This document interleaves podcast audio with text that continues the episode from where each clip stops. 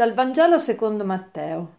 Venite a me, voi tutti che siete stanchi e oppressi, e io vi darò ristoro. Prendete il mio gioco sopra di voi e imparate da me, che sono mite e umile di cuore, e troverete ristoro per la vostra vita. Il mio gioco infatti è dolce e il mio peso è leggero. Oggi è la festa di San Francesco di Assisi, un grande santo, un santo che ha saputo farsi piccolo, un santo che ha saputo farsi mite ed umile. E mm, questo santo forse ci può aiutare, ci può ispirare e ci può soccorrere in questo nostro tentativo anche di essere miti e umili e di imitare Cristo e, e quindi di portare a compimento quello che ci chiede oggi questa parola. È molto bello quello che ci dice Gesù, dice venite a me voi tutti che siete stanchi e oppressi. Ecco, lui va sul sicuro, tutti siamo stanchi e oppressi, chi più, chi meno, chi in un periodo della sua vita in maniera più acuta, chi in un periodo in maniera meno acuta, comunque tutti abbiamo più o meno bisogno di, di riposarci.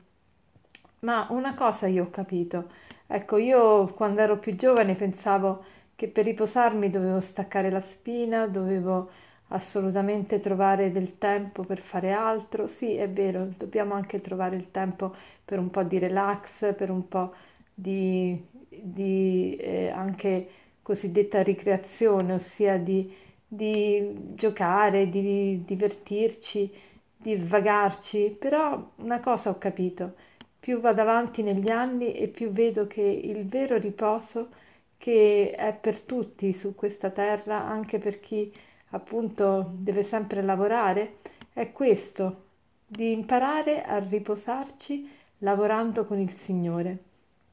Vedete, un vero e proprio riposo prolungato non si può mai avere, anche quando uno dice adesso sto a riposo, eh, ma ci sono sempre cose da fare e se non altro anche pensare alla propria persona, a doverci lavare, soprattutto quando siamo anziani e malati, non è facile eh, sovvenire alle nostre necessità. Già solo questo è un grande lavoro.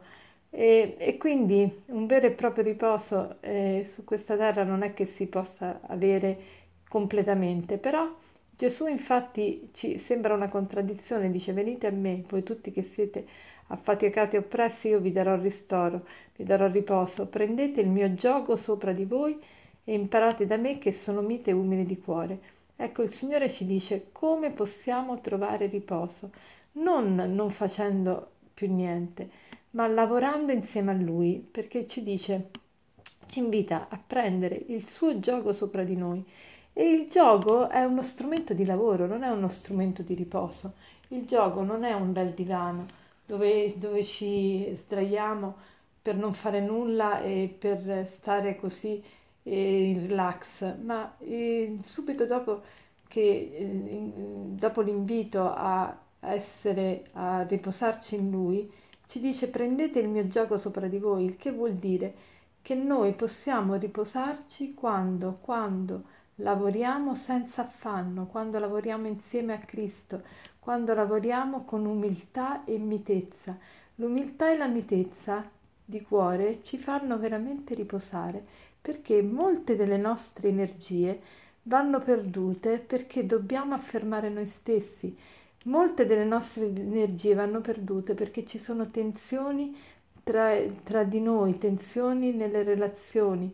Molte delle nostre energie vanno perdute perché dobbiamo emergere per l'orgoglio allora, chi è la persona mite? La persona mite non è la persona fragile, la persona timida, la persona che si fa calpestare, ma la persona mite è la persona che non vuole dominare né però si fa dominare.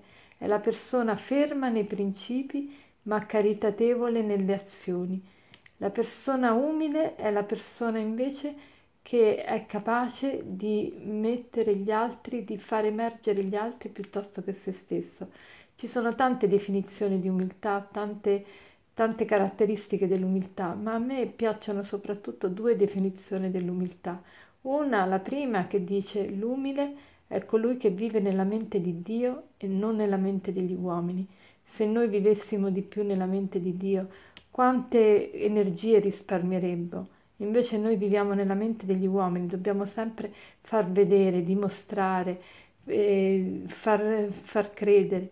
Ecco, viviamo più nella mente di Dio. E l'altra definizione di umiltà che mi piace è quella, l'umiltà, l'umile è colui che si fa piccolo, non cercando la piccolezza in sé per sé, ma facendo diventare grandi gli altri, facendo emergere gli altri, cercando di promuovere la grandezza dell'altro. Spesso noi ci facciamo invece grandi come, visto che non lo siamo, cerchiamo di abbassare gli altri per emergere noi. L'umile invece si fa piccolo come facendo emergere, facendo eh, soprattutto evidenziando le doti dell'altro. Allora prendiamo spunto da questo grande santo Francesco che voleva che i suoi frati si chiamassero appunto minori, proprio perché voleva l'umiltà.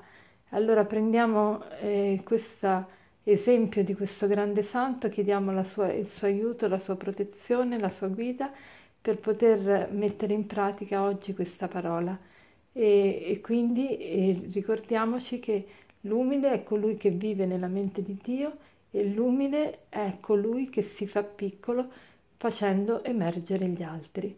Buona giornata.